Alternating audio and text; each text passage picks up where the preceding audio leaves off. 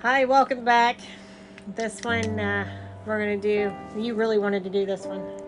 Yeah, it's about uh, the Pennhurst State School and Hospital um, in Pennsylvania. It is. I think we should do a disclaimer. A lot of the stuff you're going to hear Kind of messed up. is messed up. It's going to be distressing to a lot of people, um, depressing, may even bring up bad memories for people who have experienced some sort of abuse. Um, Honestly, we should probably give a disclaimer on most of ours. Yep. Yep. But we we- seem to gravitate towards that. we we kind of Uh. forget to put the disclaimer on there. I think the only one we remembered was uh, the toy box. Yeah, because we consider that the most disturbing. Um, but you know, with with Pennhurst, they were just put. There was a spotlight put on them, um, and when you hear this, this is a lot of why there was reform. Um, Two mental hospitals, to right? mental hospitals. Um, and and the, the first thing to do is going to be to blame the people, and and sure they deserve some of it, but you know that They had too many people in there for the amount of people to take care of. Yeah. Um, we're going to do the history of Pennhurst, and then we're going to, in the same podcast, then go over the hauntings of Pennhurst, because I don't think you can tell one story without the other. Right. Um, so this might be a long podcast, but I, I do need to warn you that a lot of the details are, are very disturbing. Mhm. Um, but they're true, and you can look at it as disturbing. If it's too much for you, please turn it off. But otherwise, it's an opportunity to to learn from uh, some of these things that were happening. Um, because I see it.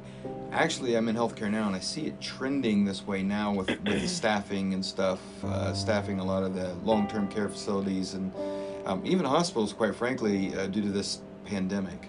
Um, but anyway, You're you're overworked. You have too many patients per nurse because they're getting sick or they just can't do it, or you've got. What, it's just you're just overrun and Right. you're just sticking people places and so if again any of this is disturbing to you please go find another disturbing podcast to listen to that we have on here. I guess. So i'll um i guess to start off the myth about pennhurst it, you know was that it was a place where evil people had evil intention, intentions and evil schemes but really it wasn't that at all. I mean it was it's more about the danger uh, and which is real the neglect that was rising the level of abuse out of frustration and just horrible horrible working conditions and living conditions. Um, there was a lot of groundbreaking brown gra- uh, groundbreaking Groundbreaking. litigation. Sorry i got hung up there. Um, and it was happening in this town's backyard and nobody Right. and nobody knew. I don't think they wanted to know. That could be. Because could be. Um, Pitt, uh, the Pennhurst State School and Hospital was not its original name. The original name for it was Eastern Pennsylvania State Institution for the Feeble-Minded and Epileptic.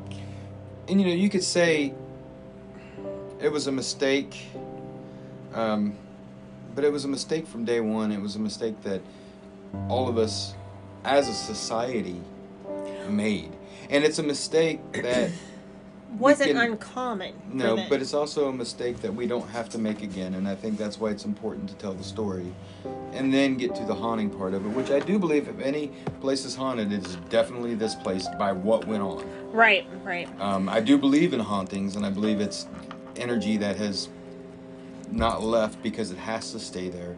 But I, I will tell you that there's no possible way that this place is not It would have to be a residual at the very something. least. That's something. I mean, if not all the evil energy and and just the way that you know when you hear these stories, you're like, why didn't they do something? Why didn't? Well, they didn't want to because they didn't want to have to deal with the And then people. I also go with there's, they're under the influence of whatever else is there. I mean, something had to be there to keep you, you know, from doing the right thing or Right. know. So why don't you go ahead and give us a little bit of history? Well, the um, the Eastern State Hospital was there uh, it was an institution that um, catered to the mentally and physically disabled individuals of sou- southeastern Pennsylvania, located in Spring City. It was actually once seen as a model institution, right? Right. Like And, a like uh, a it was self-proclaimed like progressive care. Right, right. Um, it operated, uh, it says, after 79 years of controversy, it finally closed on December 9th of 1987.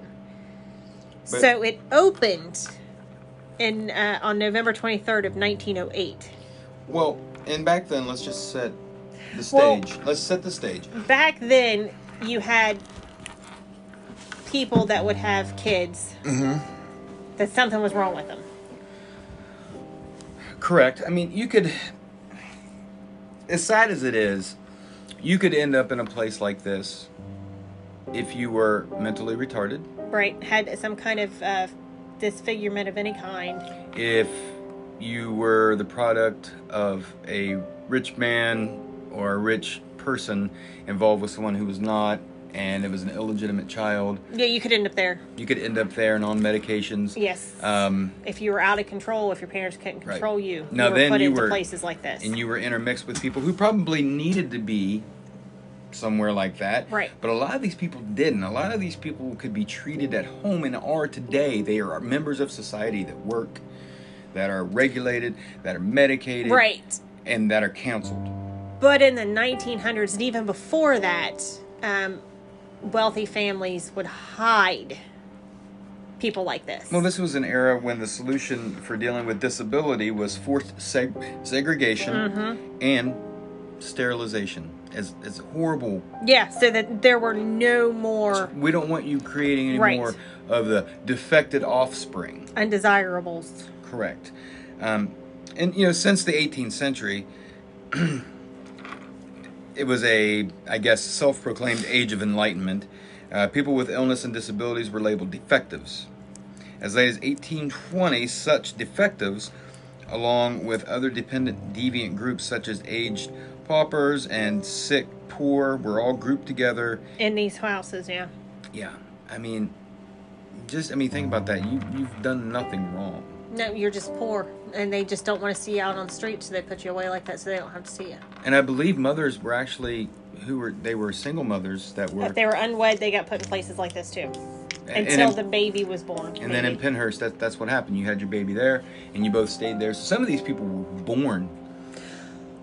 the mother didn't necessarily stay there, but there were places where people would sit, like their her parents, or even the person that got her in that situation, would send them to places like that. That it, it, they were called houses for unwed mothers or something like that, where you'd have the baby and then you would leave. and it was termed as these people were uh, basically the the selling point was, and it wasn't the selling point. I guess society did have a part in it, but disposal at the lowest cost. Yeah, Disposal, not so that you didn't have to deal with them anymore. disposal, mm-hmm. not help. Not, No, it's no. disposal. Get rid of them. That's terrible. That's terrible. Go ahead. In 1903, the Pennsylvania legis- legislature authorized the creation of the Eastern State Institution for the Feeble Minded and Epileptic. And a commission was organized to take into consideration the number and status of the feeble minded and epileptic persons in the state and determine a placement for construction to care for these residents. The commission actually discovered 1,146 feeble minded persons in insane hospitals and 2,627 in almshouses, which I think are. I don't know what those are. I think those are like church houses. Yeah. Like the churches are taking care of them. And a lot of Um, the a lot of the problems, not just with Pennhurst, but places like Pennhurst, was the staffing. Um, Oh, yeah. And that is a, and I will say this, that is a problem to today. There is no regulation on how many patients goes to a nurse, to an STNA. There's no regulation. I thought So- there was. There is not. There's not a regulation that says you have to have this many patients to this many to this nurse or this many patients to this STNA. So, you know, a lot of places will even staff one nurse to 30 patients. One S one STNA to 30 patients, how much care do you think? Well, they're not getting anything. Correct. If you just add the, t- if you just divide the time out of a 12-hour shift, you tell me how many minutes you're actually spending with those people. You're getting the barest possible. Why the people who own these places are taking home fat fucking checks. Yeah, but then you you say there's no minimum, Mm-hmm. um, but why? When you would be in charge of these places, would they say, "Well, I'm not Becau- allowed"? Because corporate staff's a minimum, and that's what you go by, is corporate. What I'm saying is the state doesn't regulate. Oh, okay. The corporate regulates, and it's based off of, and I'm sure it worked this way back then, it's based off of how many patient hours you're allowed to have, and that's per dollar of those hours. And then they take out their cut, and then whatever's left is what is used for staffing, what is used for their meals. They, today, only spend $5 per patient a day for food. Are you kidding me? No, I'm not kidding you because I used to do these budgets. I'm not kidding you. The fruit drinks or the juices you think they're getting are about 10% fruit juice and the rest. Well, it's that actually says that on the little Right. foil wrapper. That's Right. only ten percent juice. Right. So they're not really getting the care that they need. Um, the the food is atrocious, and every place like this, it is atrocious. These people, unless you were wealthy and you can go to a place that A bougie place. you are going to get the bare minimum shit care that I call neglectful today. I can't even imagine. What it was in the 1900s. Jesus Christ. It was so bad cuz not every and I'm not I'm not saying this bad about the workers. I'm saying this about the people who run these fucking places. The workers even back then there's stories of Penn, Pennhurst staff members they would volunteer their time on Saturdays and Sundays just to clean the residence. So there wasn't enough staff hourly during the week. that were getting paid to clean these people. So to clean these people, they would volunteer their time just to go and wash them up. The people who own these fucking facilities didn't care. Our own Pennhurst didn't fucking care. You know, they they didn't care. Um, they just kept taking the patients and taking the patients and taking the patients That's until you were until you were 80 patients to one fucking person. You tell me, other than tying that person to a bed, That's all you do. that's all you could do to keep them safe. Yeah. And so you, you want to blame the staff, you want to blame the nurses, you want to blame the STNAs. No, it's the people running the buildings. 'cause But they're- how could they keep crazy Benny from going over and sticking a knife in poor old Naomi? Well, they couldn't. They couldn't. The only way is this is the only way I can do it. Yeah, is to to yeah. How can I Restrain keep, him. How can I keep Jimmy from you know going around trying to stick his dick in everybody's ear? I, I got to restrain him to the fucking wheelchair. Right.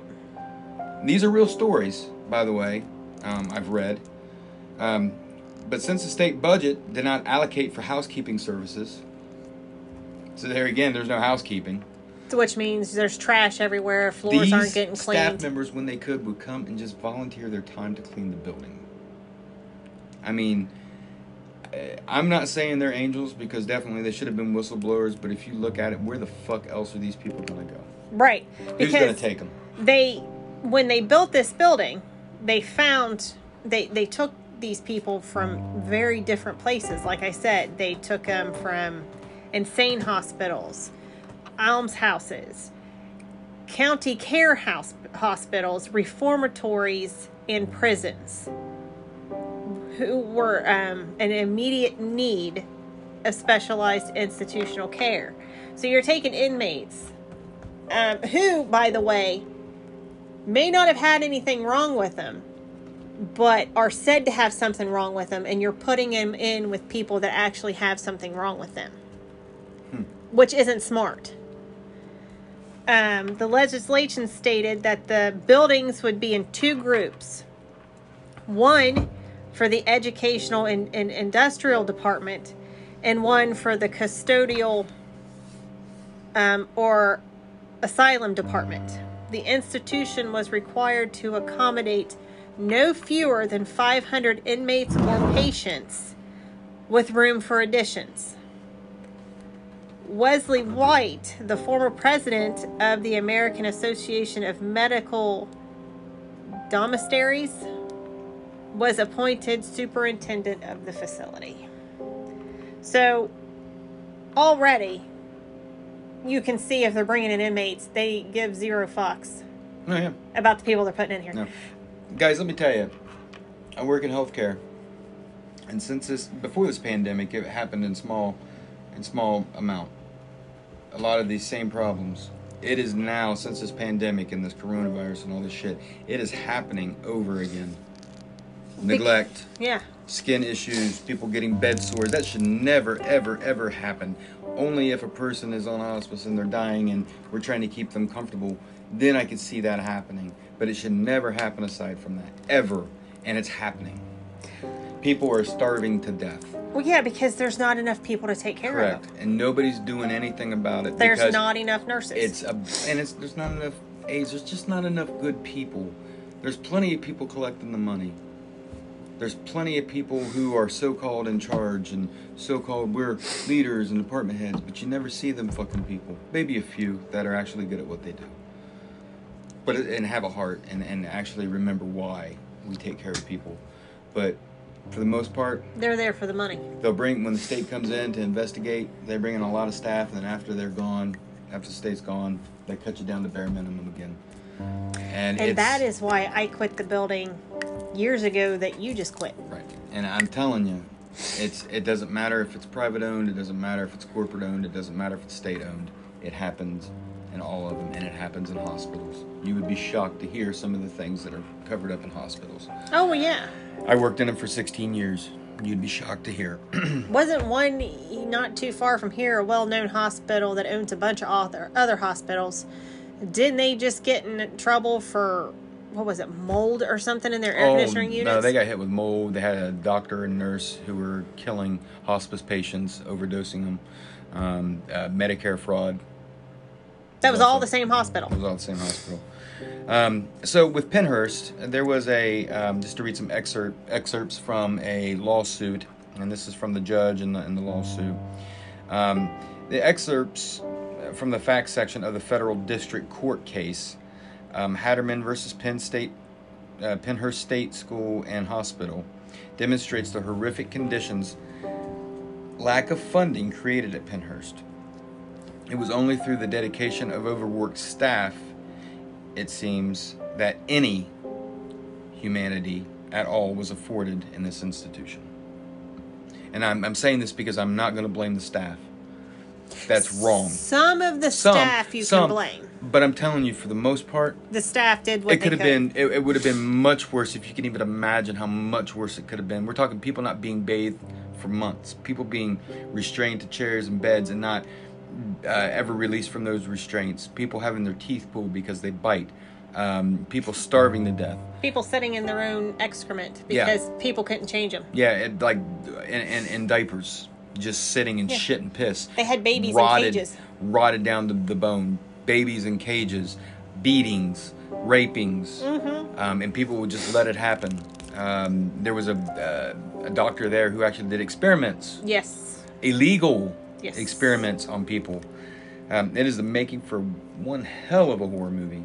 Um, so some of the excerpts ex- ex- include no psychologists are on duty at Pennhurst at night or over the weekend. Thus, if a resident has an emotional crisis, and I can see why the fuck they would, Right. he or she may go without treatment until the next morning or until the weekend is over. That means, i.e., uh, we're going to restrain them and let them suffer.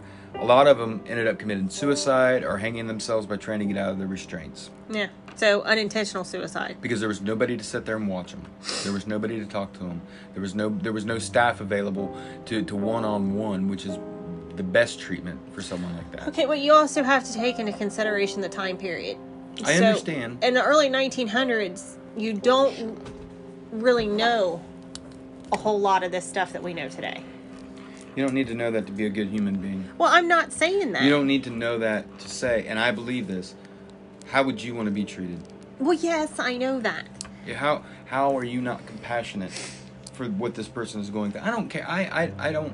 I've taken care of a lot of people who overdose on drugs or who have a drug addiction, and I have that in my family. And I don't look at them as anything different than a person who is sick and needs help.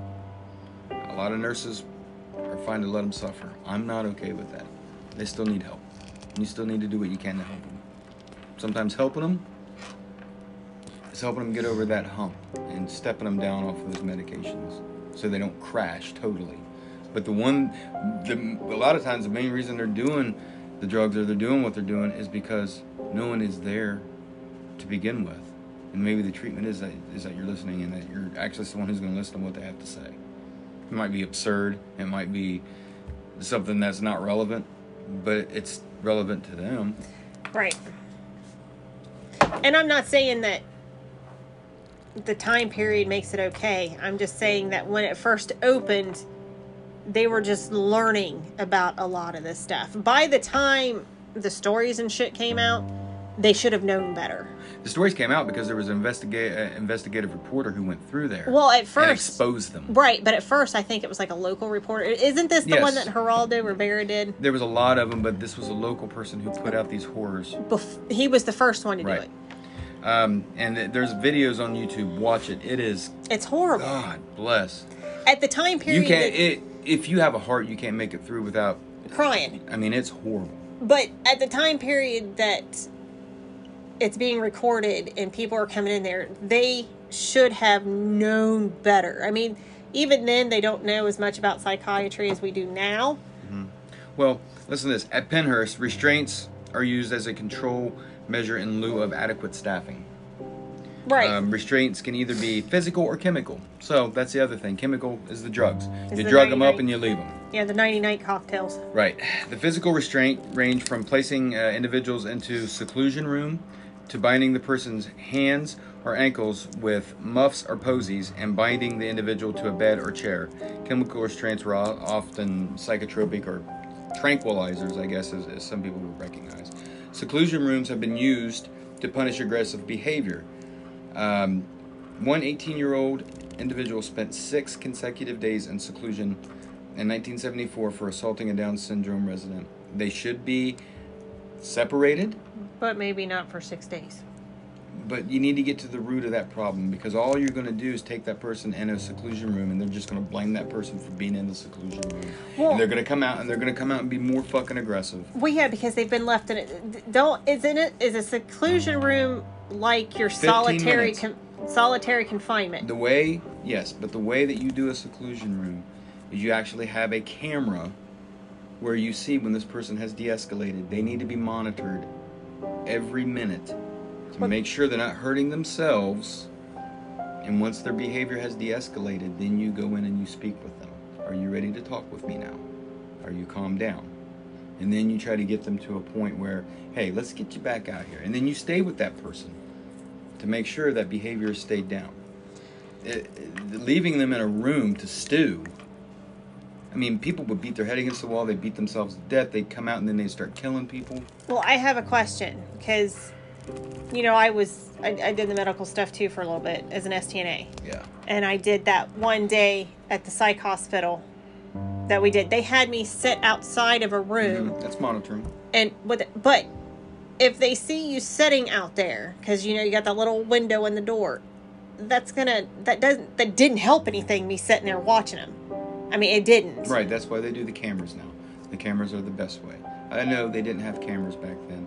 And maybe the best they could do was going and checking on the person. You know, hey, how are we doing? You doing okay? Are you calming down? my question was yeah they, i think they had the cameras when i was doing it but they also had you outside there how does having somebody set out there help de-escalate the situation I think it's at that point it's making sure that person's it's life over that. So you're making sure that their life is is because it was a it was a very severe yes, it's making sure their life is secure. Then you can start stepping down that. But the point is, if the main punishment is seclusion room, and you put them in that seclusion room, well, how have you de-escalated the behavior? right because I understand there has to be a moment of okay, look, you're out of control. you of need control. a timeout But let's get you out of that. How do we now? I need to teach you how to step your behavior down. But seclusion rooms for them differ from solitary confinement because seclusion rooms for them would be padded rooms, right? Is Yeah. that what we're talking about? If it was even padded, sometimes it wasn't even padded. It was just a closet. but when you say that, you typically think of your padded rooms that you see in like movies and stuff like yeah, that. Yeah, if you want to live in Hollywood. Yeah. But most of the time, it was a closet. they weren't that big. It was a closet. Okay. Um, often, Physical restraints were also used due to the staff shortage. An example is a female resident during one month uh, was in a physical restraint for 651 hours and five minutes. So how many days is that? I'm not done. For the month of August, 720 hours. September, 624 hours and 20 minutes. In October, it was 647 hours and 5 minutes. The resident was so extremely self destructive, she totally blinded herself. She was uh, not enrolled in any kind of occupational therapy. Once initiated, her programming uh, had apparently been quite successful, and now she's able to be out of restraints for um, as much as four hours per day. Had this programming been initiated earlier, her injuries would have not. She would not have blinded herself. The point is, is that they let these people set. When you give people therapy, it's not just to make them stronger physically; it's to make them stronger mentally, to give them a purpose. If you just let them set, what happens? You're gonna drive them nuts. It's happening now. It's happening today in facilities because of the so-called pandemic and people can't be together and do therapy. God damn it, we're fucking, you know, testing these people twice a week. Why the fuck can't they be together if they're negative? It's happening today. Um, psych- psychotropic drugs at Pennhurst were often used to control and not for treatment. Um, it's just, and, and we lie about it today. We lie about it. I mean, we still use it for control. Um, physical environment at Pennhurst is hazardous to the residents. This is coming from a judge, both physically and psychologically. Um, the living areas do not meet the minimal standards of cleanliness. Outbreaks of pinworms and infectious disease are common. Um, there's not adequate space. They don't provide privacy. Uh, what else? There's no activities for these people, so they don't get together and, you know, like some common activities would be bingo or cards or something that they would do in their generation. Um, reading from books, talking about things, discussing the newspaper, discussing, you know, current events. None of that. You stay to yourself. Um, the environment at Pennhurst is not only um, conductive to is not conductive to learning new skills, um, and it contributes to losing skills already learned. Um, toilet training program is an example. But one who has successfully completed the program may not be able to practice the newly learned skill, and therefore they will lose it. So, oh yeah, well, so what that means is basically now you can put people on restorative programs, or you can put people in a bowel and bladder training program, and you can charge the state for it, and you can charge insurance for it, but you're really not fucking doing it. And, and these people are just pissing and shitting themselves. Nobody cares. Nobody gives a fuck. Um, these toilet areas don't have towels, soap, toilet paper. Um, the bathroom facilities are filthy, uh, and, and a lot of times doesn't the, the facilities don't work. There's obnoxious odors and excessive noise uh, in the atmosphere. Um, these are not conductive to habitation.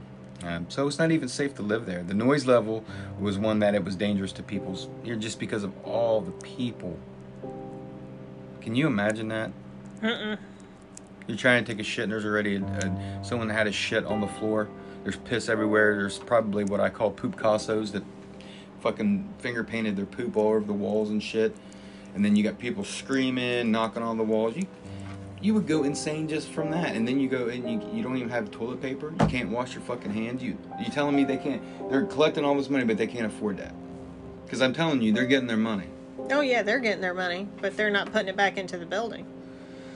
Injuries to the residents and other um, injuries to residents by other residents uh, through self abuse were common. Uh, let me see. For example, one in- individual bit off three quarters of an earlobe and part of the outer ear of another resident while the second resident was asleep. Um, about this time, one resident pushed a second to the floor, resulting in death. Um, another resident abuse of residents. Um, there was, I guess, 833 minor and 25 major injuries, and just that year alone. That is unheard of. Um, in addition, there was some staff abuse to the residents. So, like we said, not all the staff were angels. One resident was raped by a staff person. One resident was badly bruised when the staff person hit him with a set of keys. Um, another resident was thrown several feet across the room by a staff person. One was hit by a staff person with a shackle belt. Uh, on common occasion, um, the staff person responsible was suspended and or terminated, and that's only the ones that they probably reported. There was probably multiple, Oh. multiple, multiple cases of sexual abuse and rape. Mm-hmm. How could there not be? And for some of these people, not that it's ever okay, but if you work in an area like that, the frustration will get to you eventually.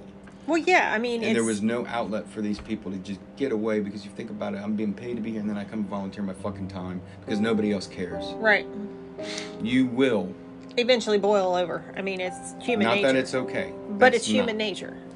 Um, many of the residents have suffered physical deterioration and intellectual or behavioral behavioral regression during the residency at Pennhurst. I can understand that. When you're in restraints that long, your ligaments begin to shorten and you get contractures. So that means that arm can never be used again. So they start curling in on themselves. Right. Your legs can never be used again.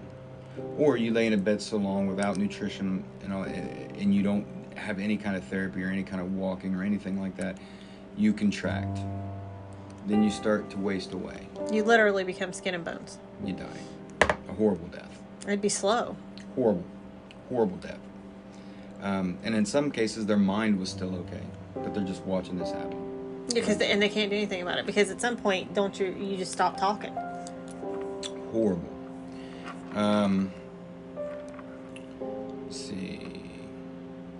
So there was a 12 year old, um, and during her 11 years at, at Pennhurst, as a result of attacks and accidents, she had lost several teeth, suffered a fractured jaw, fractured finger, fractured toes, uh, numerous lacerations, cuts, scratches, bites, and prior to her admission, um, Terry Lee could say Dada, Mama, Noi Noi, Baba, and Nana. She no longer speaks. She could say those things when she went in. And now and she went in at one years old. She was there 11 years, and now she can't even speak. Why would they put a one-year-old in there? Who knows? It doesn't say. She. It, it just goes to show you they didn't even work with these fucking people. How could they? There, there wasn't enough staff. There wasn't enough staff to work with these people. That's horrible. I mean, that's God. Ugh. Um. What else. Just I'm I'm seeing. I mean, there's so many. I mean, this this would be a podcast of five hours if I went over every injury. Right. So I'm looking at some of the worst ones. Well, they had employee housing there too. Yeah, yeah. I mean, the the complex was pretty much yeah, it was self-run. I mean, it uh, it says on here from 1903 to 1908, the first buildings were constructed on 633,913 acres of Crab Hill in Spring City, Pennsylvania. Um, that was referred to as the lower campus. Out of the first few buildings that were constructed, F was the girls' dining room, G was the kitchen and storeroom, H, I, and K were a cottage for girls, N was the boys' dining room, P was the teacher's home, Q, T, U, and V were cottages for boys, R was the school, W was the laundering and sewing, and X was the powerhouse. I'm assuming a powerhouse was like a power plant for the entire thing. I would think so. For generators or kept or whatever. I mean, just from that alone, that that grouping of buildings, if everything would have went the way it should have, it sounds almost like a boarding school. I think at this point, what the hell do you call it? I mean, they. The prior part of the problem is they just will take anybody. Well, We'll yeah, that's. any- I mean, and this yeah. is a state school, Right. State asylum or Yeah. whatever. It's state. It's fucking embarrassing. Yeah. Um, P was a temporary administration building um, until the institute's opening in 1918, along with the opening of L and M in 1910. In 1921, Whitman and Wilson 1 and 2 were construction constructed along with Penn Hall for employee housing. In 1929, the assembly building was complete and functioned as the gymnasium and auditorium. Why? So you had something for entertainment and exercise. That's the gymnasium and auditorium, but we call it the rape room. Uh, But I mean, you don't use them, so why have them? It's just you, you get the right person in there, and they're like, "This is a good room for a raping and a murder." Um, the they gave them the no, the the letters at first before you know um, names were later assigned in the 1960s. Oh, to give it more of a let's give it more of a community. feel. Right. Um, in 1930, the first buildings on the upper campus, otherwise known as the female colony, were completed and named Pershing, Bu- Buchanan, Obdena, I don't know, and Keystone. Capitol Hall was erected after World War II, along with Devon. Construction constructed on lower campus, Horizon Hall opened later in 1971. So even in the 70s, you still got buildings being opened, and it closes in 1984. Mm-hmm. Yeah, the, yeah, we got to make the money, guys. The um, Or maybe we don't got to make the money. We just got to get these people tucked away. Because I guarantee you, once they're there, nobody gives a fuck. well, just listen to this. Your lower campus buildings consisted of your administration, the Philadelphia, the Quaker, the Rockwell, Franklin, Noble, Union, Vincennes. Uh, some of these I can't pronounce. I'm sorry. Industry, Penn, Devon, Mayflower, Limerick, Assembly, Storeroom, Laundry, Whitman, Wilson 1 and Wilson 2, and Hershey. So that's how many buildings right there, just in your lower campus buildings. Then your upper campus buildings were uh, Pershing, Buchanan, Audubon, I don't know, Keystone, Capital, Horizon, all. These uh, were demolished in 2018, except for Horizon and Pershing. Those are the only two that are still sitting there. So this, you, what you described sounds huge, and the pictures look huge. Yeah, and I didn't even get to the other buildings. Then fucking explain to me why. They were so extremely overcrowded that there were beds in the fucking aisles. I don't know. This Why? is this is like a it's like a mini town because the other buildings were a powerhouse, a treatment plant, the director's house, a greenhouse where they could you could have had these people out in this greenhouse. Activities. Activity, growing food, growing flowers. They could have grown vegetables. And a dairy farm. They had a dairy farm. So you could have taken people the ones that could out to help take care of the animals. I mean, if you were someone who had dementia in this time, you were in this fucking. Yeah. If you were eh, anywhere from sweet grandma to a baby that was born with a deformity, you were in this fucking place, Yeah, and you were all put- together. Oh yeah, you they would put all together. if you had an old family member you didn't want to take Yeah. care of, this is the type of place you'd put them. Uh, it, it, nothing segregated, all together. Yeah. In cages, tied down, just fucking horrible. And you want to know why it was so overcrowded? Because the big wigs had to have a place to live. They had to have all these other buildings, you know, open for whatever to meet probably a reg.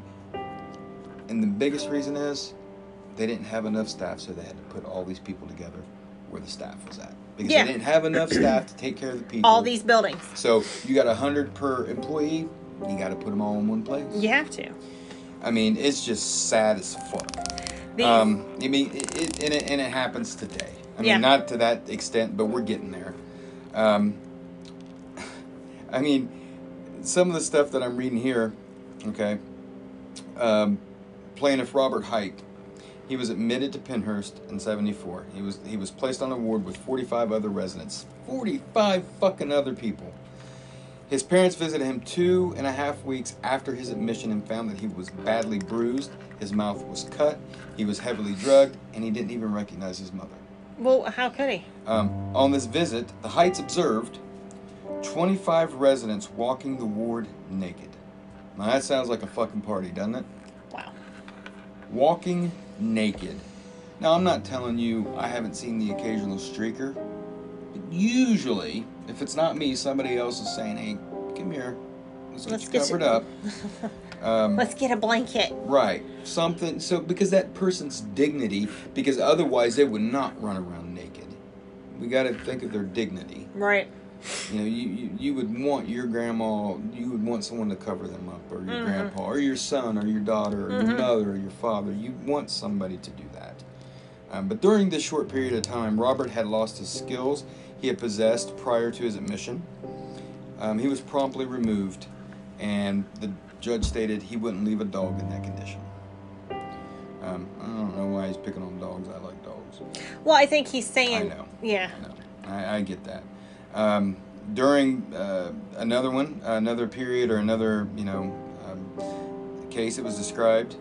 Um, this patient has suffered from numerous reported injuries, including bites, scratches, black eyes, and loss of teeth. It seems to be a. Reoccurring thing there. Um, also testified that they observed recent and old cigarette burns to this person's skin. What do you think that sounds like? That's torture. Right. Um, it just, I mean, this could, this is a this list is fucking huge. I mean, it is, Jesus Christ. And what makes it even worse is that the outside of it was so pretty. Oh, it was, be- a beautiful building. Because here it says the uh, the older buildings were designed by Philip J. Er, Philip H. Johnson. They were two storied, uh, two stories, and made of red brick, terracotta, and granite trimmings. Um, they were connected by fireproof tunnels and walkways on top of the tunnels for the use of transporting residents with a parallel steam piping system and were distributed on the 1400 acres campus and they were built in a cottage plan formation. Uh, the buildings were designed to provide a large number of small rooms occupied, get this, by two to three beds. So that's how the rooms were designed to hold a maximum of three beds per room. A few small dormitories with eight to ten beds and a large day room for exercise. Uh, the central administration building has uh, two sided uh, portcullis. I don't know what that is. That it's it's basically they do this with their tongue when they roll it around. No, no, no. It's the, the, the building designs. I mean, they just Well, made. it would be like a rolling around design. Then is what it's okay. because when you're on psychotropic medications, you can get this thing called torticollis, and it's where you roll Twirl your tongue. Yeah. Um, the cot. It says the cottage buildings are L and I shaped, with the exception of dietary, which is Y shaped. It sounds like they went with a Dutch, yeah, and Devon Hall was an H shape. But it makes sense because it's in Pennsylvania in the time period. There's a lot of Dutch architecture. Right. Um, so they basically they do what people do today. Um, we're going to make the building pretty, but the care is going to suck. They even had a um, station, a railway station. The Pennsylvania Railroad created a Pennhurst station uh, to accommodate have people. Pennhurst. You could have people in there doing activities. I mean, think about that. That's during their time. That's Yeah. something that would be very good for reminiscing and Yeah. and and and you know cognitive awareness. Just uh, the possibilities were endless, and these fucking god damn, they should all be executed. they Just- the the tr- the railway is how they actually got um, supplies like the coal and other supplies were delivered by rail for decades to operate the powerhouse tracks to this day are still visible under the pavement behind dietary and devon hall which allowed bo- box cars to be brought directly to the main ca- campus the railroad tracks have been removed and are now part of a river trail So, I have a soft spot for people with mental disabilities or, or handicaps. Uh, I think I think you know that. Oh yeah, you yeah. Yeah. Your favorite or Down syndrome Oh, I love. You love Down syndrome kids. Those are your favorite patients to take care of. you know and so it when you hear about it's it's hard for me not to be judgmental when you hear about someone who's been abused who has a disability or is mentally retarded or has a mental defect of some sort that it's very hard for me and it should be hard for people i mean that that's a human thing but this patient was admitted because she was blind and also she was mentally retarded and that was a that was a term they used back then Yeah, now it's uh developmentally delayed. yeah. Um, so she was admitted in 1966 at the age of 15. According to her father, during her nine year stay, um, she received only custodial care that she experienced, and she experienced regression rather than growth. Time on the ward was uh, spent sitting and rocking with very few activities. During one of the visits, Linda's parents found Linda, a person capable of walking, strapped to a wheelchair by a straitjacket. A staff member explained because they asked, "Why the fuck is my daughter?" Because I. Hmm. Anyway, they strapped her to a chair because they wanted to know exactly where she was. Um, Linda was badly bruised, scarred, and not able to walk. Well, no, because she would sit. That's all she would go from sitting to laying. God, that's sick. Okay, get this. On November 23rd, 1908, was the opening. Patient number one was admitted to the hospital. Within four years of its operation, four years, Pennhurst was already overcrowded and under pressure to admit immigrants, orphans, and criminals. So they're already taking people that weren't even supposed to be there. Oh yeah, yeah. Well, absolutely. Yeah. Because I think, I want to say the intentions of the place to begin with were good. Sure. That's how it always starts. It was they had good intentions. They wanted to do something good, and then I think outside pressure fucked it up. That's how it always starts. I mean, I, I've in my career, I've seen it not only in these places but in hospitals. You see it. It's it becomes corrupt. So It's no longer about taking care of people. it's about the money.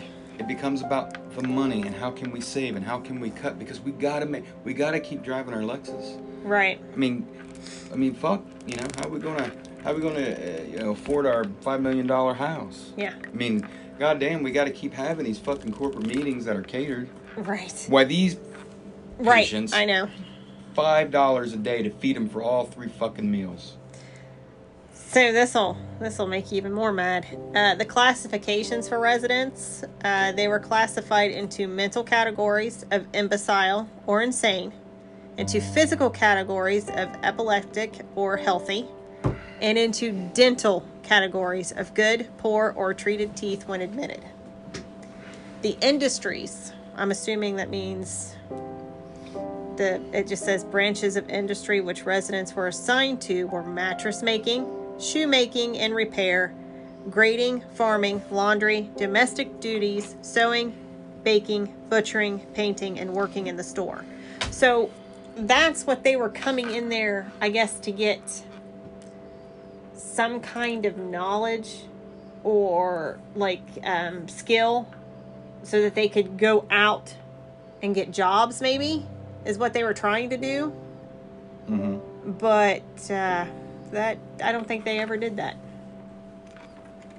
So, I know we're. I know. I think. I think we've covered a lot of the um, atrocity, um, but it is important to note that in the mid 1960s, uh, TV reporter Bill Baldini he ran a five episode expose of the Pennhurst State School and Hospital.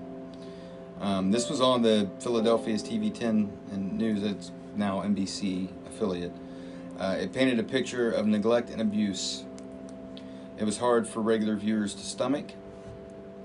Um,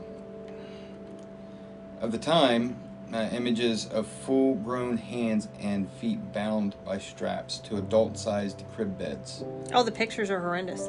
Uh, the inmates of the institution were shown rocking, pacing, twitching.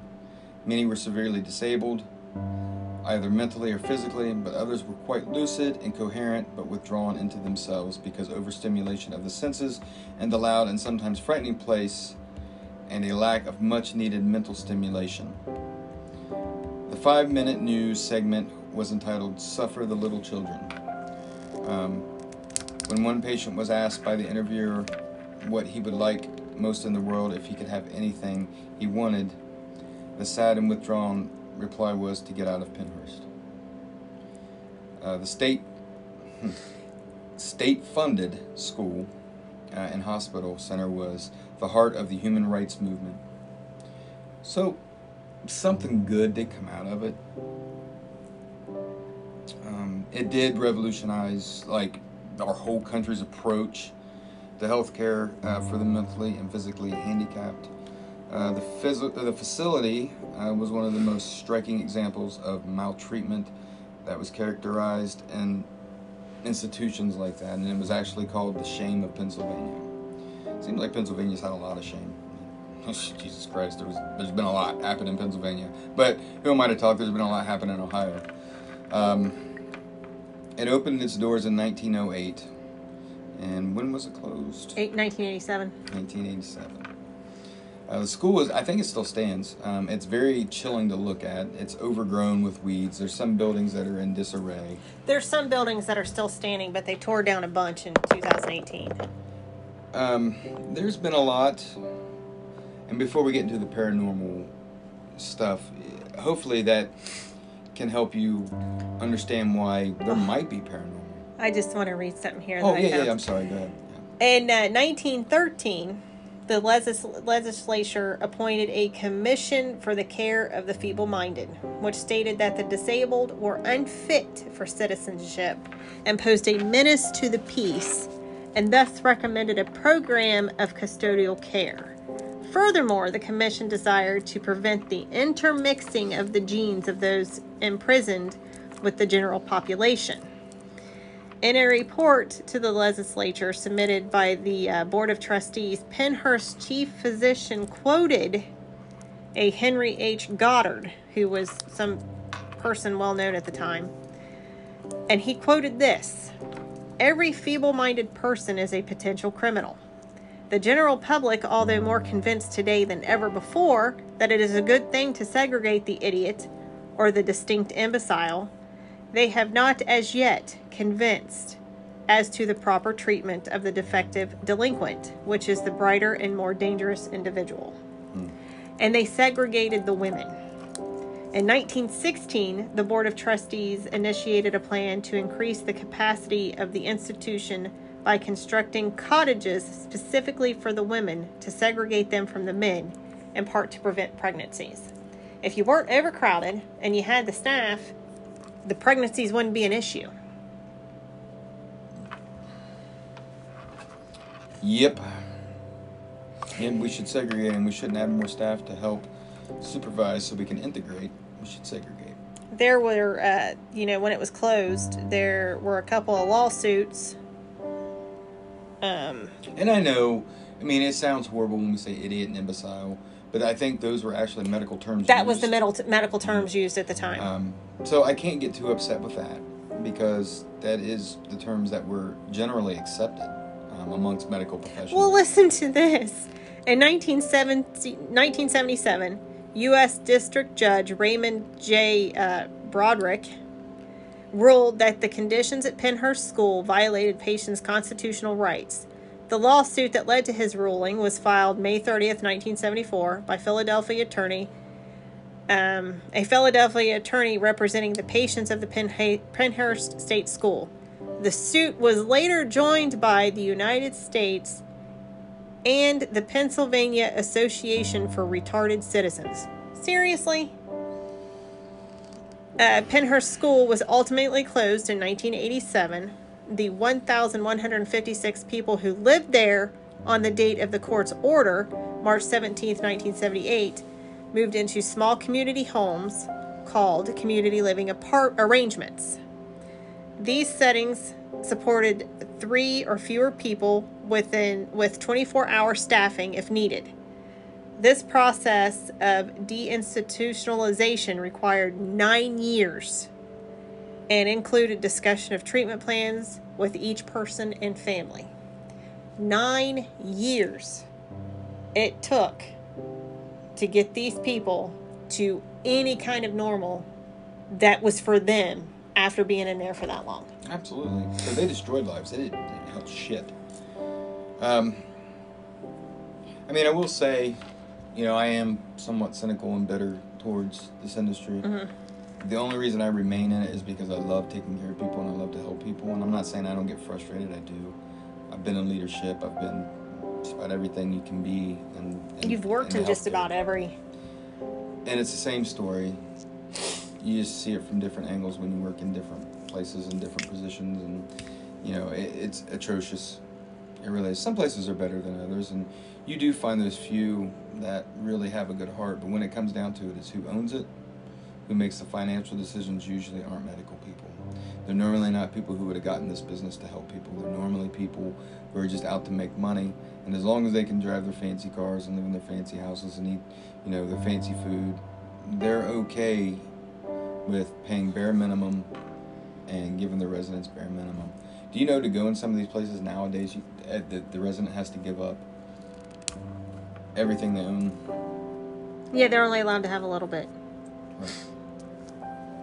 That's a stipulation by our government for Medicare and Medicaid. To me, that's not right. They should be, yeah, they should be able to keep their stuff. To me, it's not right.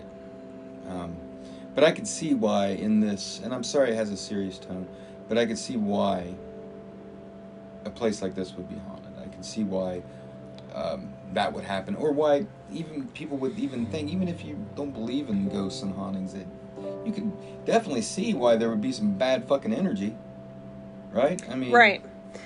I do believe in energy for sure. Before we talk about the hauntings, I want to talk about this lawsuit. It was the first of its kind. It's Halderman versus Penn State School and Hospital. Uh, the allegations of abuse led to the first lawsuit of its kind in the United States. A federal class action, Halderman versus Penn State, or Pennhurst State School and Hospital, which was asserted that the developmentally disabled in the care of the state have a constitutional right to appropriate care and education. Terry Lee Halderman had been a resident of Pennhurst, and following multiple episodes of abuse, she and her family filed a suit in federal district court. The suit started after Terry had visited her parents at home and was found to have unexplained bruises. Although the case was not expected to reach the level it did, the courts later found that conditions at Pennhurst were unsanitary, inhumane, and dangerous, violating the 14th Amendment, and that Pennhurst used cruel and unusual punishment in violation of the 8th and 14th Amendments, as well as the Pennsylvania Mental Health and Retardation Act of 1966. The district court ruled that certain of the patient's rights had been violated. The district court decision was the first time that any federal court ruled that an institution must be closed based on constitutional right to community services. The rulings combined lent credence to uh, the deinstitutionalization movement of the time, which sought to move mental patients from hospitals to halfway houses to reintegrate them into their families. The rulings also aligned with the increasing ten- tendency of federal courts to take control of school districts, prisons, and other state institutions in order to enforce citizens' rights. Ultimately, however, the U.S. Supreme Court vacated the judgment based on the 11th Amendment principle that federal courts cannot order state officials to comply with state laws. Uh, and you know the and the institution was eventually closed uh, because it to reach a settlement agreement that required that community-based services be offered to all residents. The case became an important rule of law known as the Pennhurst Doctrine, which has been cited by state attorneys generals as binding precedent under United States constitutional law. You were so fucking bad. You had a law after you. That's yeah. Yeah, can you imagine that? That your building was ran so bad that you had a lawsuit that eventually had something based off of you that this is how institutions You're like so this has to run now. And they closed it because they couldn't offer the required community-based services that they were supposed to be offering the whole time. Well, let's get to the hauntings.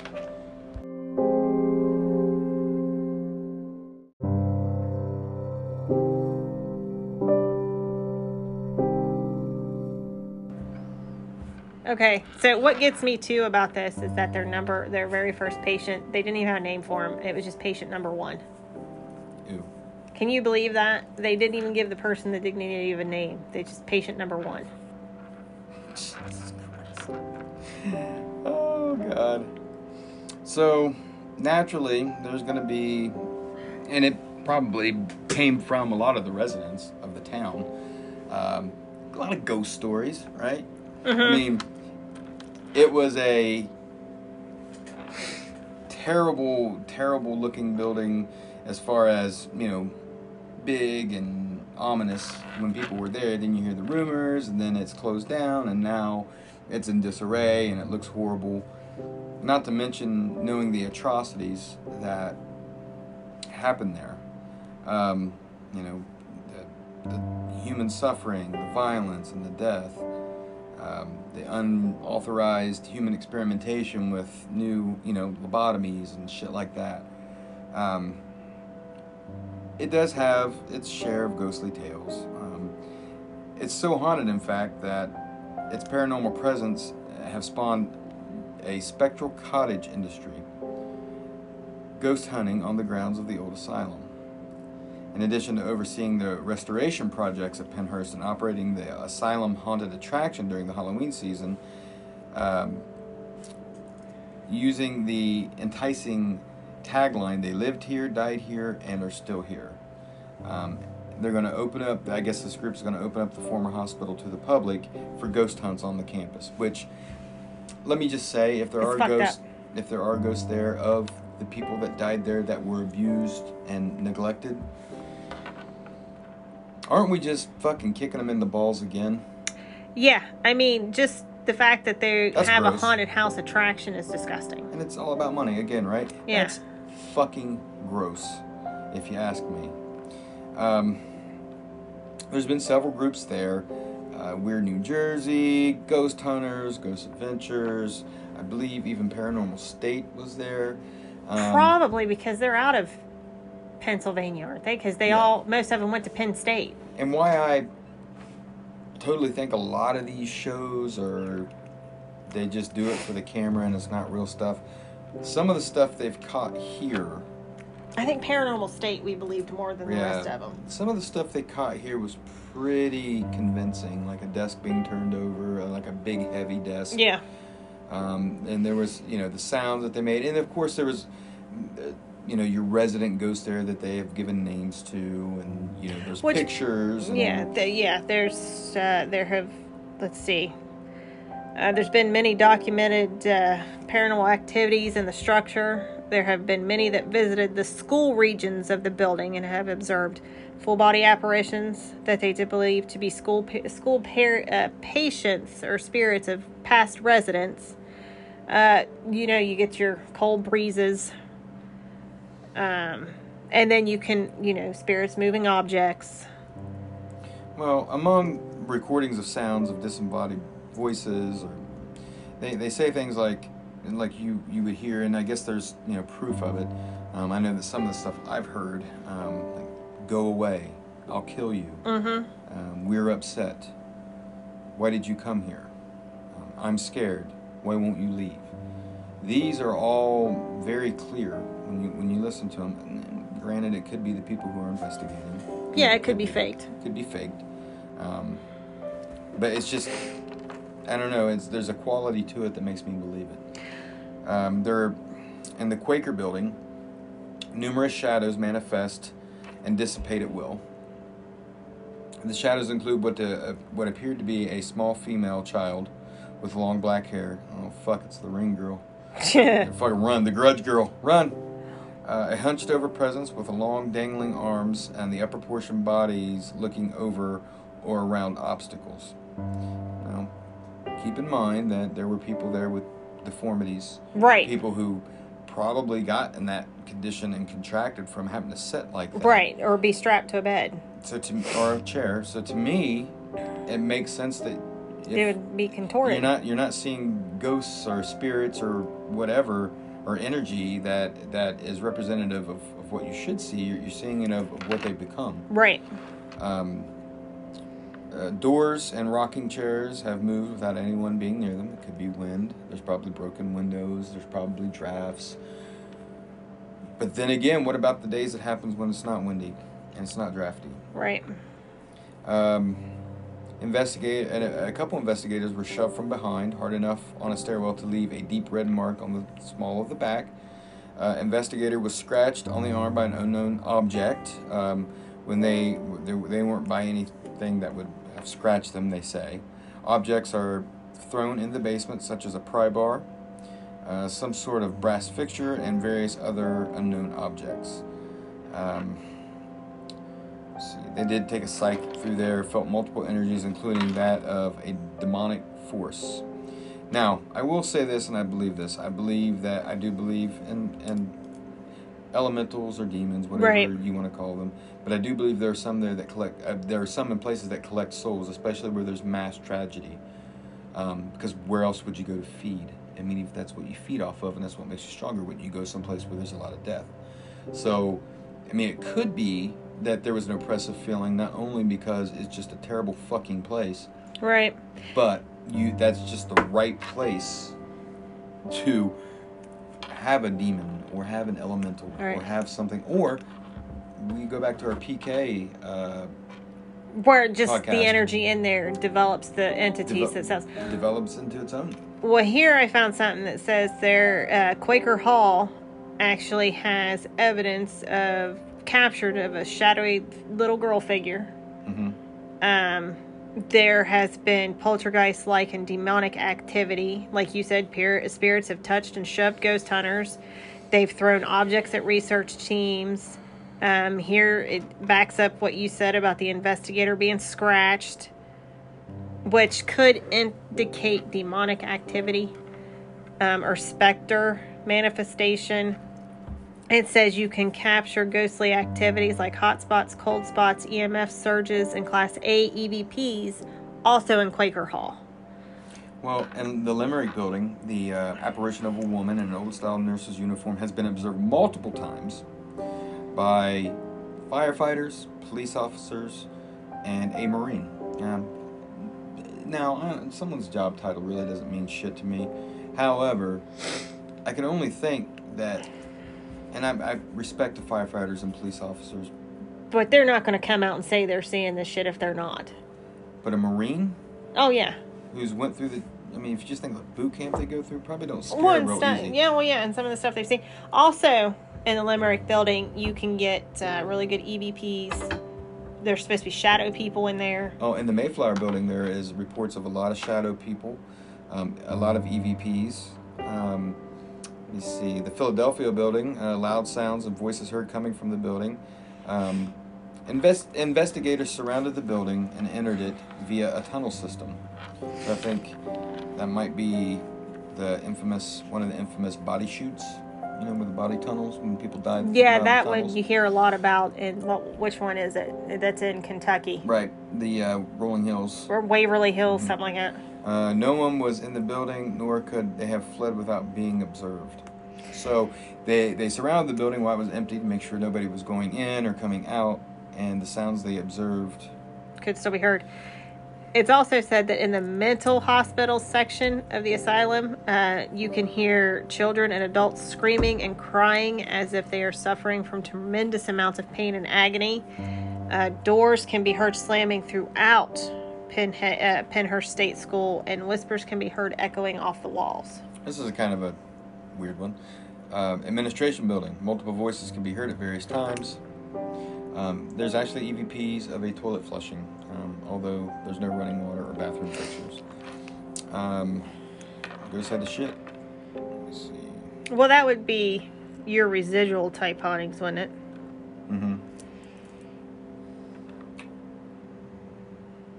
You know, and you look at some of these these pictures, and it would be hard not to be a little shook. You know what I mean? By just some of the pictures I look at, I'm just like, gee, man, Christmas. How how are? I don't know. I I I, I would love to go through it. If I'm being honest, I would. Um, but damn, I can understand. You know, just it, you don't even have to believe in ghosts for it to be kind of scary for you. You know what I mean? Right. Um, October 7th, 2019. Um, I don't know if you believe this or believe this or not, but Ripley's Believe It or Not um, sent a correspondent on location to the Pennhurst Asylum with a crew of paranormal experts to see if the rumors were true. But before we find out um, whether or not there are foolhardy adventurers with uh, were scared of no ghosts, you have to appreciate the history. So they gave them a full history, a full rundown, kind of like we did with you guys. Um, you know, and, and pretty much they, a lot of the reporters were, were shook from this. A lot of the investigators were shook by this. You know, do we? I guess my point is, do you think that would influence what they caught It by could. knowing that? Because to me, I think sometimes you don't, you shouldn't send them in with any history. You shouldn't, no. in cold. what But are you he- getting? Does it correspond with what happened? Here's the thing, though. A lot of people have heard about this. I know, I know, and it's easy to say, and, and really, you really never know who's being honest about it and who's not. Right. And I just found something else. Um, well, I wanted to give you. Um, so they went in. Ripley's investigated, and Ripley's. I say Ripley's not because, but they're, they're kind of legit. I mean, they, they, they have a They lot have books and all kinds of that stuff. you so- can prove are legit. Right. So I, I, I kind of tend to believe. Um, but I'll read this excerpt from them. It was the witching hour um, as Ripley's correspondents, um, an open minded skeptic, joined uh, the true believers. Um, so that we had believers, we had skeptics, we had reporters, we had a, a wide variety. So they had a mishmash. Yeah, so you're not everybody's bit of agreeing, everything. right? Um, so they went past the village landscape, and they said it was quaint. It revealed uh, revealing the area's colonial roots, which we kind of talked about. Um, how it, you could definitely tell about the urban decay, um, and it turned it to ruin. Uh, the dense canopies of hanging vines, you know, that are kind of weaving their way across the stone dwellings that are eroding, the crumbling asphalt, basically setting the, the scene that it looks pretty fucking ominous and scary. Well, the land's taken itself back. I mean, And it happened to be just a rainy day, cloudy, so it's um, very. The, the setting has been staged. very gray. Um, so, Ashley and Michelle were part of the community that has since been built around the history held within its walls. The current owners of Pennhurst host a haunted house every Halloween season, a year-round museum tour, paranormal investigations that also exist as independent as an independent preservation society dedicated to keep the lessons learned from the asylum's past alive.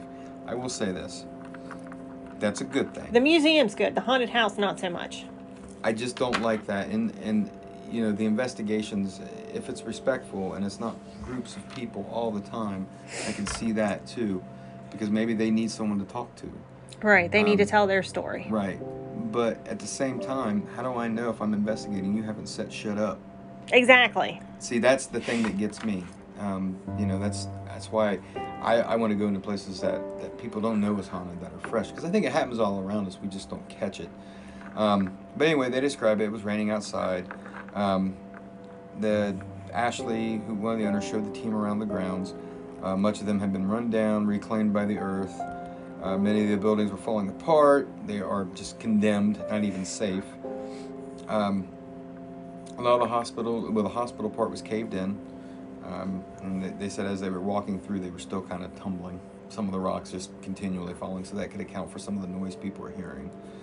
Um, so they went down the catwalks that overlooked the barren field, now overgrown with weeds. Um, and I guess they asked how many people had died on the grounds over the years, and they couldn't even give a guess as, as to how. Well, you couldn't. Um, and I guess beneath the catwalks that you know show you the the top view from it, um, the underground tunnel system is like a labyrinth. Um, it's abandoned. It has a lot of hanging wires, a lot of debris, multiple layers of graffiti, How are those not caved chipping. in? I don't know. Um,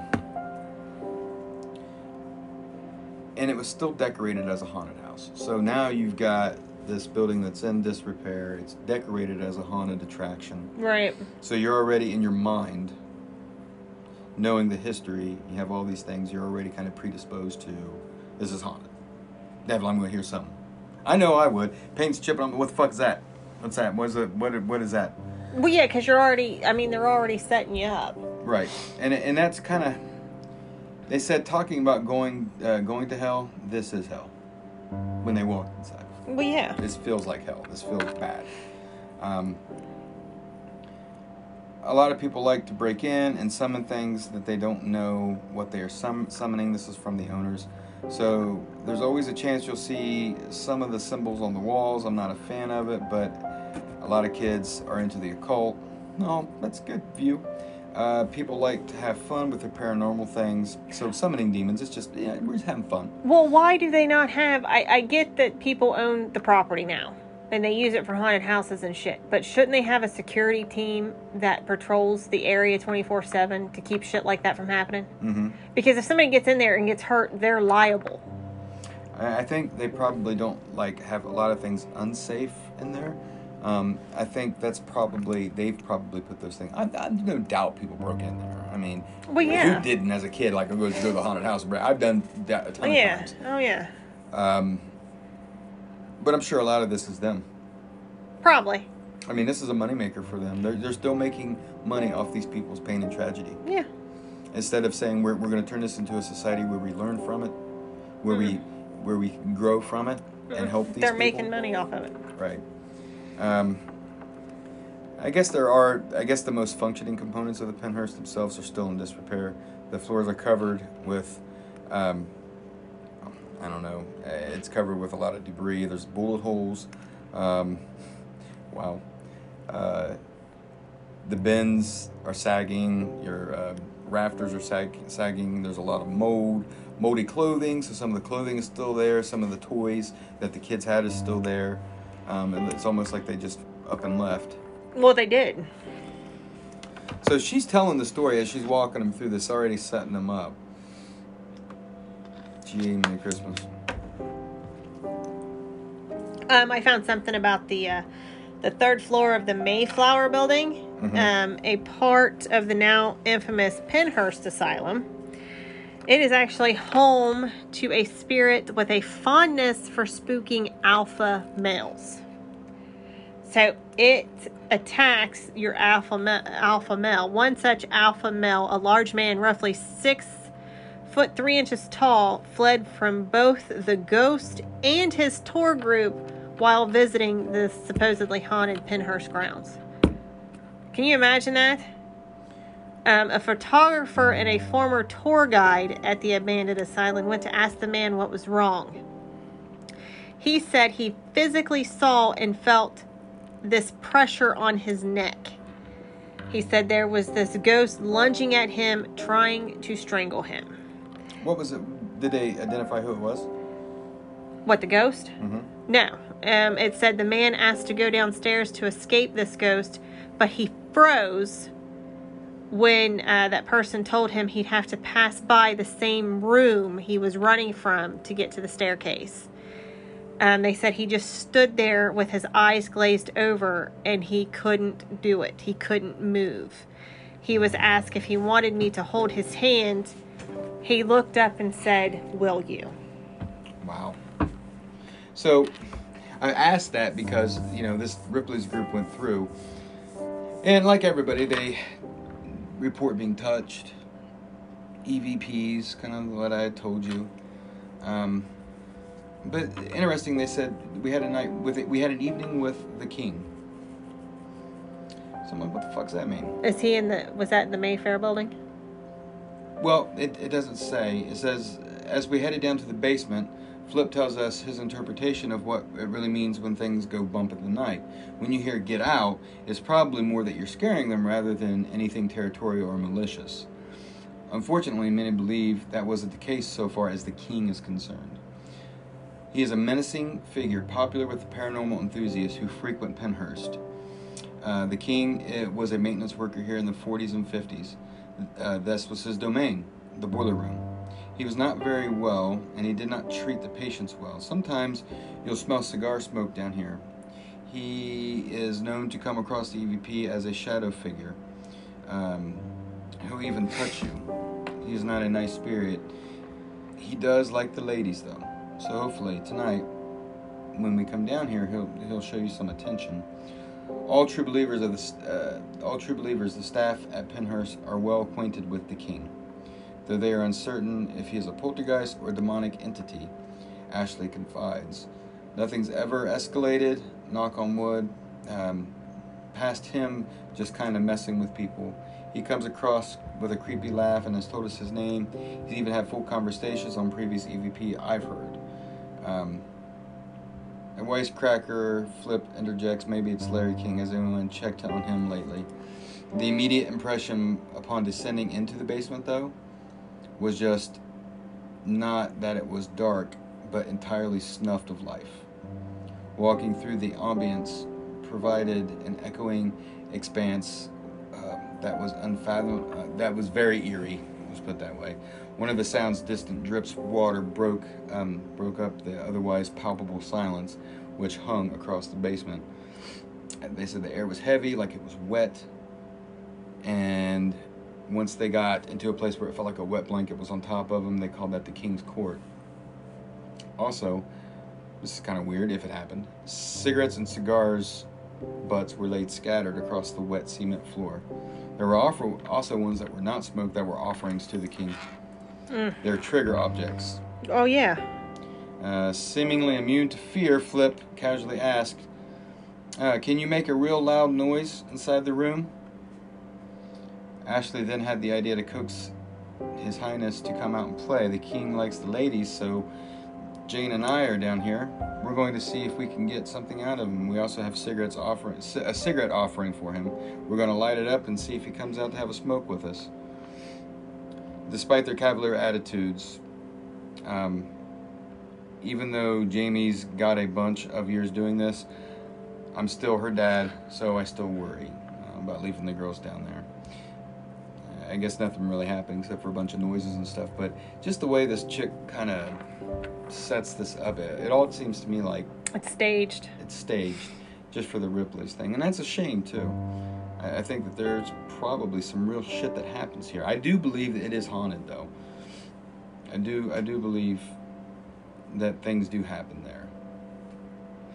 Um, yeah, I, I see. I've been seeing like multiple uh, stories of shadow figures. Uh, you can hear people walking around um, the floor because of all the debris on the floor. You can hear it moving around.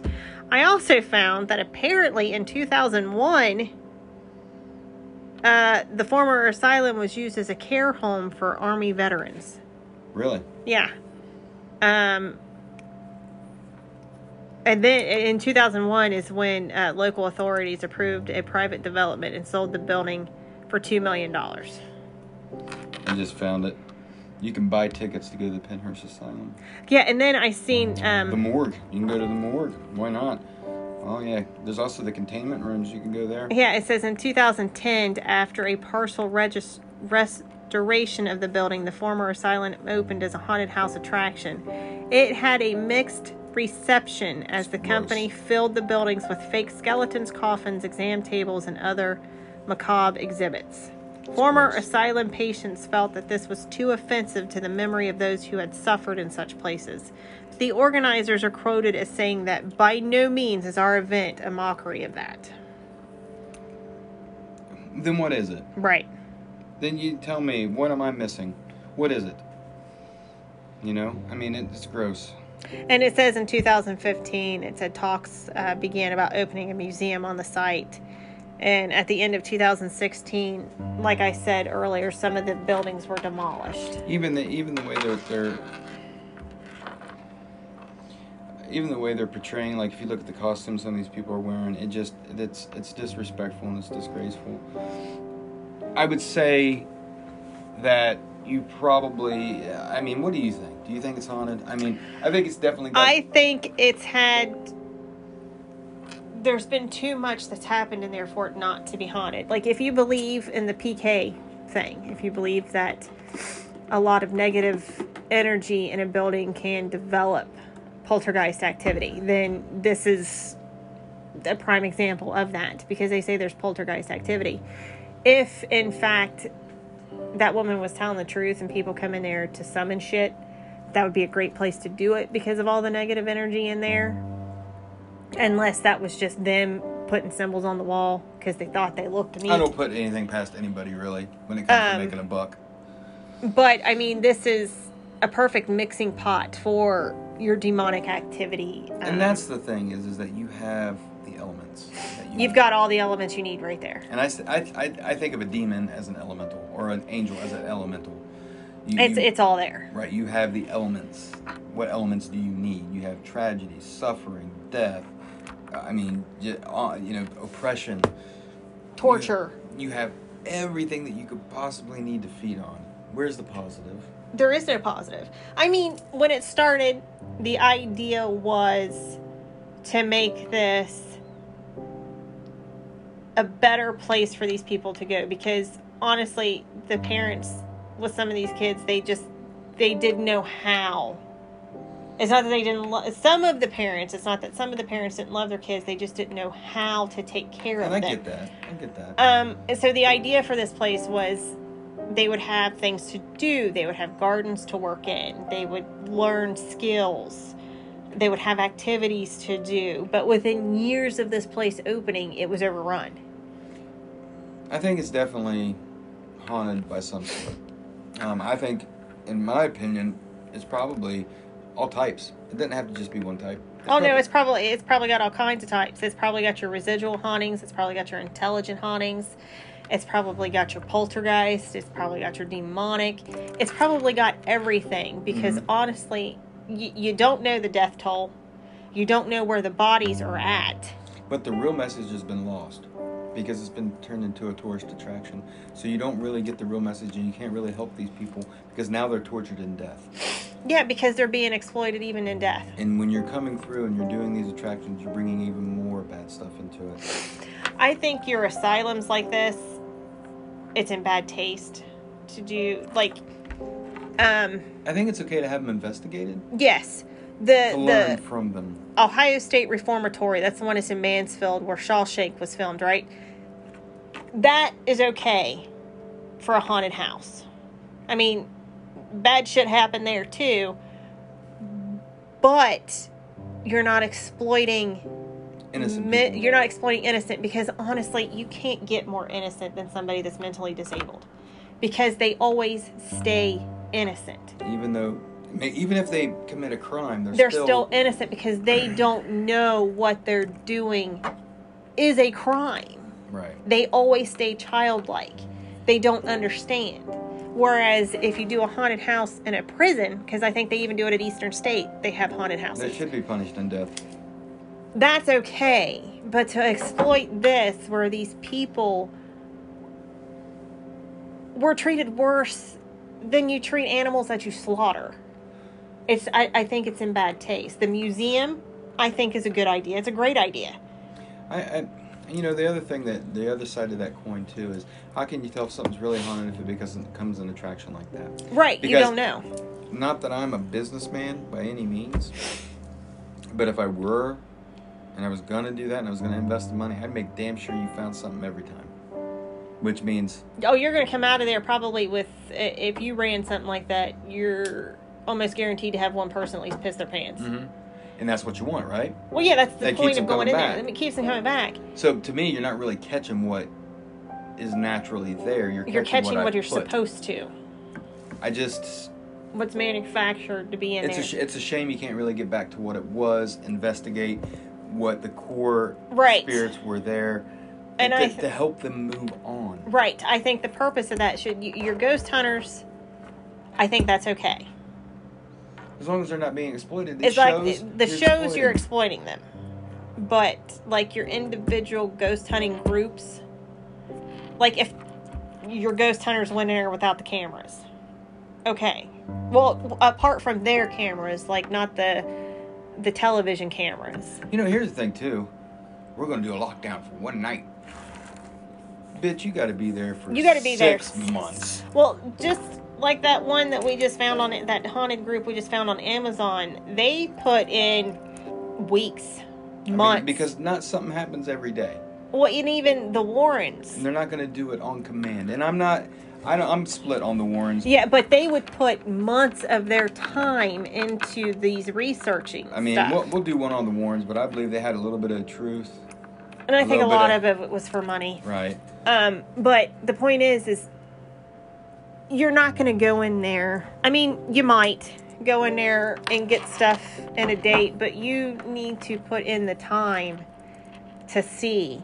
And if it's already set up as a haunted house, you're already going in there with preconceived notions.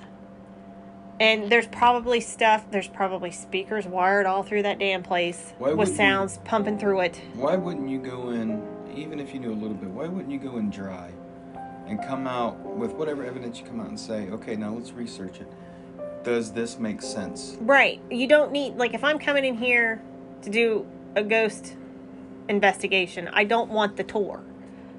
I don't want the story. I don't want the tour. I don't want to know what rooms have stuff happening in it. I want to come in here. I want to get my own stuff, and then we'll talk. Right. I, I just because I want to make sure I can.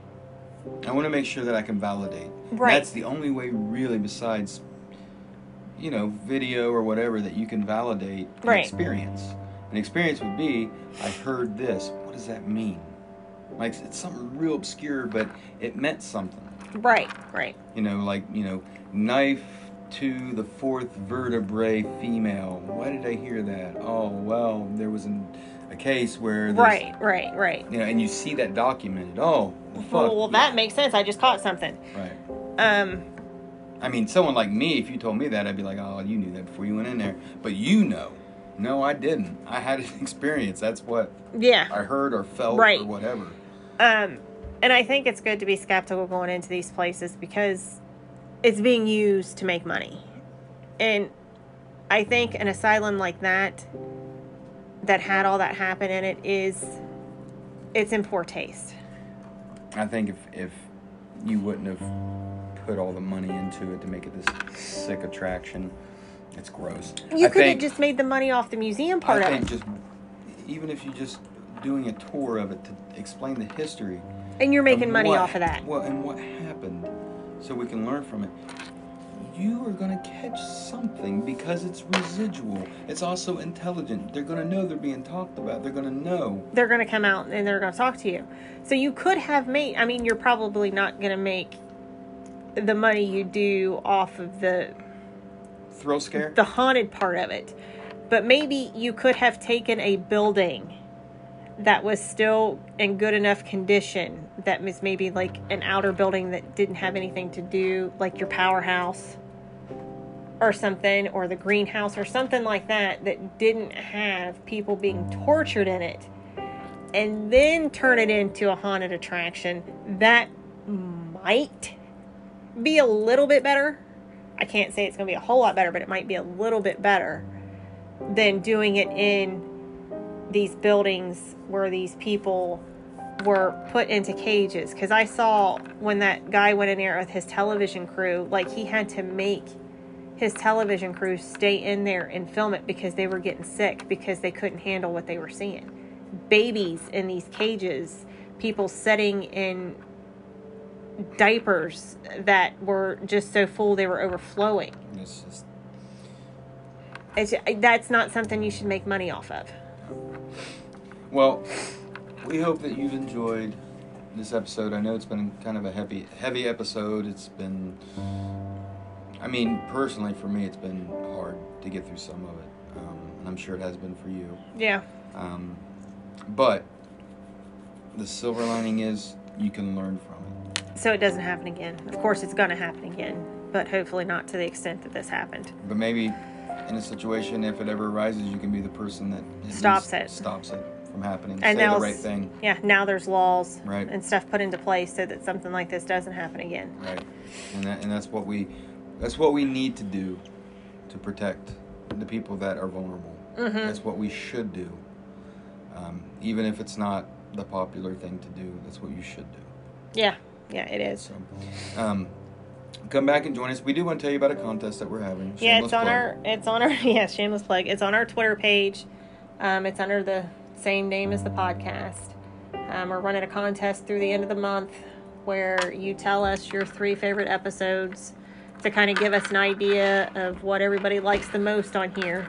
and then give us three ideas of what you would like to hear.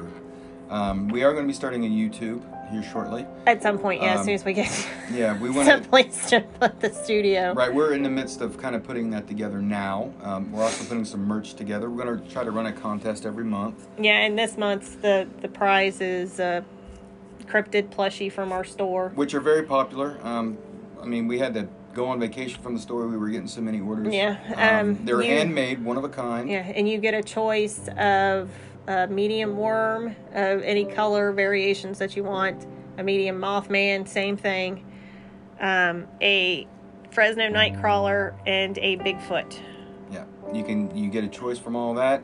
What we'd ask is that, of course, be nice in your comments, but please leave If you us. feel free, you, I mean, if you're not gonna be nice, it's not gonna bother us. But whatever. But leave us a comment or email us. At uh, cryptidkillers at yahoo.com.